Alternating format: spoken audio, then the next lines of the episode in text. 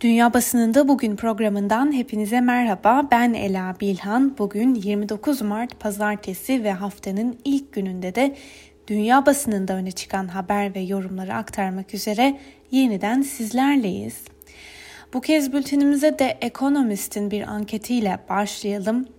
Joe Biden'ın geçtiğimiz perşembe günü 2024'te yeniden seçilmek için yarışmayı umduğunu söylemesinin ardından YouGov ve The Economist'in son anketi eğer Donald Trump'la yeniden karşı karşıya gelirse Joe Biden'ın bir kez daha kazanabileceğine işaret ediyor.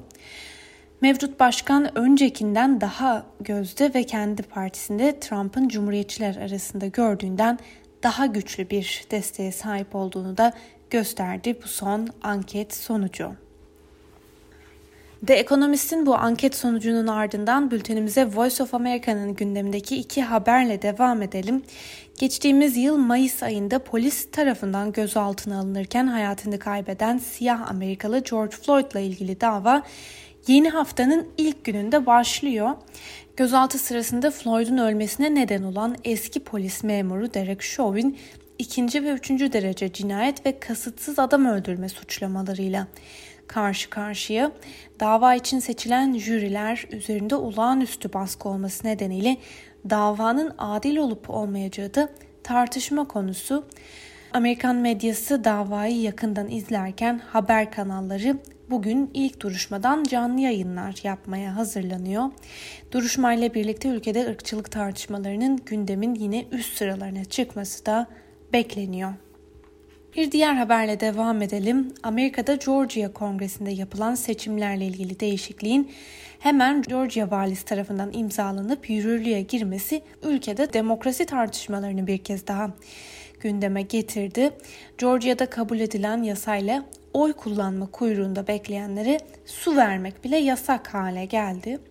Demokratlar seçim yasasında yapılan değişikliğin özellikle seçmenlerin haklarına darbe olduğunu belirtiyor ve bunun eski başkan Donald Trump'ın 2020 seçimleriyle ilgili yalanları nedeniyle düzenlendiğini kaydediyor.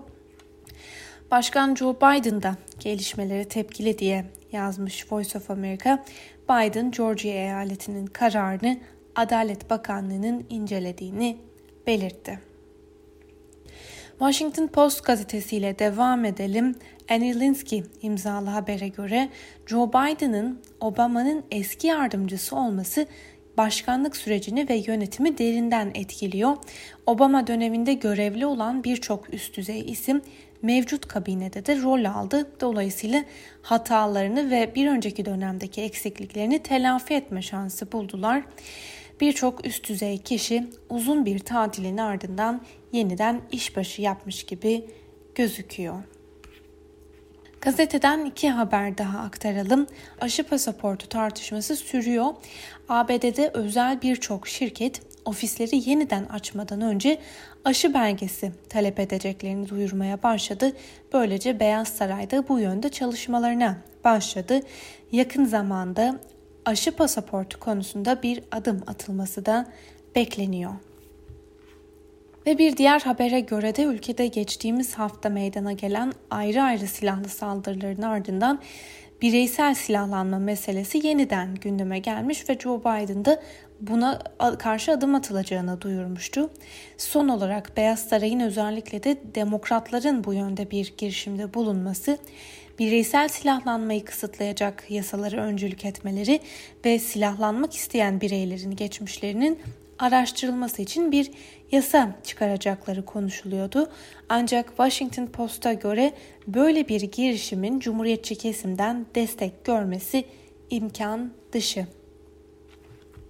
New York Times'ın bugünkü önemli gündemlerinden biri Myanmar'a dair askeri darbe ve hükümet üyelerinin gözaltına alınmasına karşı düzenlenen protestolara güvenlik güçlerinin silahlı mücadelesi sonucu yaşamını yitirenlerin sayısı 459'a yükseldi. Aktarılan haberlerde son 24 saatte 36 kişinin hayatını kaybettiği ve ülkede 2559 kişinin gözaltında olduğu belirtiliyor. Öbür taraftan cumartesi günü de güvenlik güçlerinin yine gerçek mermilerle protestoculara müdahale ettiği ve yüzün üzerinde silahsız protestocunun hayatını kaybettiği bildirilmişti. New York Times son gelişmeleri e, ülke adına utanç olarak tanımlıyor ve gerçek silahlarla halkını hedef alan güvenlik güçlerinin protestocuları birer suçlu olarak gördüğünü de ifade ediyor. Ve bir diğer haber ise aşılama operasyonunda karşılaşılan zorluklardan birine dair. Buna göre aşılamanın son sürat devam ettiği ABD'de risk grubu sayılan on binlerce huzurevi sakini var ve burada e, risk e, oranı düşürmek adına huzurevi çalışanlarının aşılanması önceleniyor. Fakat gazeteye göre çalışanların yarısı aşı olmayı reddediyor. Buna göre bu grupları aşı olmaya ikna etmek önemli bir görev olacak. Amerikan basınından aktardığımız bu haber ve yorumların ardından bültenimize İngiliz basınıyla devam edelim. Koronavirüs önlemlerinin hafifletilmeye başladığı İngiltere'de bugünden itibaren açık alanda ve evlerin bahçelerinde iki farklı hane halkından 6 kişiye kadar buluşmalar ve açık havada spor faaliyetleri de serbest bırakıldı. BBC'nin haberine göre 3. aşamaya ise en erken 12 Nisan'da geçilecek. Bu aşamada restoran, bar ve kafelerin açık alanlarında servis verilecek. Market ve eczane gibi hayati önemde olanlar dışında dükkanlarda açılacak. The Ay gazetesi mutasyonların ülkede ne kadar etkili olduğu konusunun hala çok net olmadığını hatırlatarak daha temkinli bir üslupla aktarmış bu son gelişmeleri. Gazete aynı zamanda Boris Johnson'ın şu sözlerini de öne çıkarıyor. Ülkenin virüse karşı yeniden ayağa kalkmasının önünde aşılamalara darbe vurabilecek olan mutasyonlu virüsler var. The Guardian gazetesi bambaşka bir haberi manşetine taşımış. Buna göre Ulusal Polis Şefleri Konseyi'nin başkanı ırkçılığın İngiliz polisliğinin bir gerçeği olduğunu kabul etti ve bu süre gelen ırkçılığın gerçek suçların tespit edilmesi konusunda tehlikeli bir engel olduğunu dile getirdi. Martin Hewitt polislik kurumu içerisinde ırksal adaleti sağlamanın bir gereklilik olduğunun da altını çiziyor. İngiliz Independent'tan bir haber, Yunanistan'da göçmenlerin tutuklu bulunduğu kapalı kampta dün 16 aydır kampta tutulan 24 yaşındaki göçmenin tutukluluk süresinin uzatılması üzerine intihar ettiği kaydedildi. Yunan medyasına yansıyan haberlerde olayın duyulmasıyla polis ile göstericiler arasında arbede yaşandığı da bildirildi. Fransız Le Monde gazetesinin gündemine taşıdığı habere de kısaca göz atalım. Fransa Cumhurbaşkanı Emmanuel Macron daha sert kapanma konusunda kararsız diyor. Le Monde, Macron alınan önlemlerin etkisini görmek için süreci biraz zaman tanıdı ancak mevcut tabloda önlemlerin sıkılaştırılması kaçınılmaz bir seçenek olarak değerlendiriliyor. Öte yandan uzun süredir tartışma yaratan iklim ve direnç yasa tasarısının görüşülmek üzere ulusal meclise geldiği de belirtilmiş. Alman basınından Die Welt gazetesinin bugünkü manşetinde şu sözler karşımıza çıkıyor. Salgın mücadelesinde başarısızlık endişeleri artıyor. Endişeler artarken toplumdaki huzursuzluk da artıyor. Çünkü Alman basınının aktardığına göre toplumun bir kesimi aşı politikasını eleştirerek aşılamanın hızlandırılmasını talep ediyor. Buna karşılık bir kesim komplo teorisyenleri ise aşılamanın kendisini eleştiriyor. Deutsche Welle'nin haberine göre korona salgınında günlük vaka sayısı 100 bine çıkabileceği uyarısı 3. dalganın şiddetlenmesi endişesini de arttırdı. Seyahat yasağı gibi tedbirleri değerlendiren Alman hükümeti önlemlere uyulması çağrısı yaptı.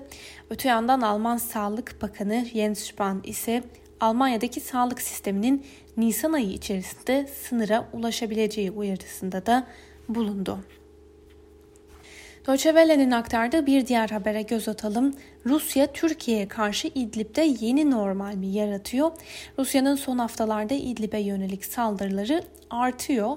Rusya ve Esad güçleri son haftalarda İdlib'de hem sivil hem de ekonomik öneme sahip hedeflere saldırılar düzenliyor. Türkiye ise her saldırı sonrası saldırıların durması için Rusya'ya saldırıların sonlandırılması bildiriminde bulunuyor. Uzmanlar ise şartlar kötüleşirse özellikle Türkiye'nin yeni bir göç dalgasıyla karşılaşabileceğini söylüyor. Bu arada bu konuya dair Rusya bir açıklama yaptı. Türk Silahlı Kuvvetleri kontrolündeki bölgelerde bulunan silahlı gruplar Suriyelilerin geçiş noktalarından çıkmasını engelliyor açıklamasını yaptı. Rus basınından Moscow Times ile devam edelim bültenimize. Rusya'nın son günlerde Myanmar'a gönderdiği olumlu mesaj ve sinyallerin ardından Rusya Savunma Bakanlığı'nda etkili olan bir ismin Myanmar'ı ziyaret edeceği açıklandı. Bu hamleyi Moscow Times'a değerlendiren uzmanlar Rusya'nın askeri junta ile işbirliği yapmaya istekli olduğunu söylerken atılan adımı ilişkilerini derinleştirmek adına atılmış bir adım olarak değerlendiriyorlar. Öte yandan bir diğer haber ise günlerdir gündemde olan Süveyş kanalına dair bir haber. Süveyş kanalındaki deniz trafiği karaya oturan 400 metrelik Panama bandıralı Ever Given adlı dev konteyner gemisi yüzünden durma noktasına gelmişti. Moscow Times'ın aktardığına göre Rusya bu birkaç günlük tıkanmayı bile kendi lehine çevirmek için kolları sıvadı. Rusya son aksaklıkları gösterirken Kuzey Denizi rotasını pazarlamak ve Avrupa'nın Kuzey Akım 2 e, konusundaki endişelerini gidermeyi hedefliyor. Süveyş kanalında karaya oturan gemiye dair son durumu da aktaralım sizlere. El Cezire'nin aktardığına göre geminin kanalı trafiğe kapatmasının dünya ticaretine haftada 10 milyar dolar kadar zarar verdiği belirtiliyor. Son yapılan açıklamalara göre gemi birkaç saat önce sıkıştığı bölgeden kurtarıldı. Böylece gemi 6 günün sonunda ilk kez hareket ettirildi ancak kanalın yeniden trafiğe açılması için biraz daha zaman gerekecek diye yazmış El Cezire. Öte yandan neredeyse bir haftadır kanaldan geçemeyen 150'den fazla geminin 65 kilometrelik kuyruk oluşturduğu da belirtiliyor. Ermenistan'da yayın yapan Armen Press'in aktardığı bir haberle devam edelim. Dağlık Karabağ Savaşı'ndan bu yana ülke içerisinde siyasi krizle karşı karşıya olan Ermenistan Başbakanı Nikol Paşinyan Nisan ayında istifa etmeye karar verdiğini duyurdu. Paşinyan 20 Haziran ayında yapılacak erken seçimlere kadar geçici görevlerini de devam ettirecek. İran basınında olduğu kadar dünya basınında geniş yer bulan bir haberle devam edelim. Hafta sonunda İran ile Çin arasında bankacılık, telekomünikasyon, demir yolları, sağlık gibi alanlarda 25 yıl sürecek işbirliği anlaşmasının imzaları atıldı. Buna göre Çin gelecek 25 yıl içerisinde İran'a 400 milyar dolar yatırım yapacak. Karşılığında ise bu ülkeden ucuz petrol alabilecek. Uzmanlar bu anlaşmanın Çin'in bölgede ABD karşısında hegemonyasını daha fazla arttırabileceğini dile getirmeye başladılar. Öte yandan Independent'ın bu konuda aktardığı habere göre Çin, İran petrolüne yaptırım uygulanması ile ilgili ABD'den bir işaret almadı. Bunun üzerine Pekin nükleer anlaşmayı koruyacaklarını ve Tahran ile ilişkileri savunacaklarını da söyledi. Ve son olarak bu haber e, bugün e, Çin'de yayınlanan Global Times'ın da bir numaralı gündem maddelerinden biri. Çin-İran işbirliği yerel kalkınma gereksinimine dayalı bir anlaşmaydı diyor Global Times. Çin kapsamlı işbirliğini geliştirmek için İran ile 25 yıllık bir anlaşma imzaladı. Ancak bu Batı medyası tarafından jeopolitik rekabet perspektifinden yorumlandı. Batı, Çin'in İran'a 400 milyar dolar yatırım yapacağını iddia etti ve anlaşmanın ABD'ye yönelik bir meydan okuma olduğunu savunuyor.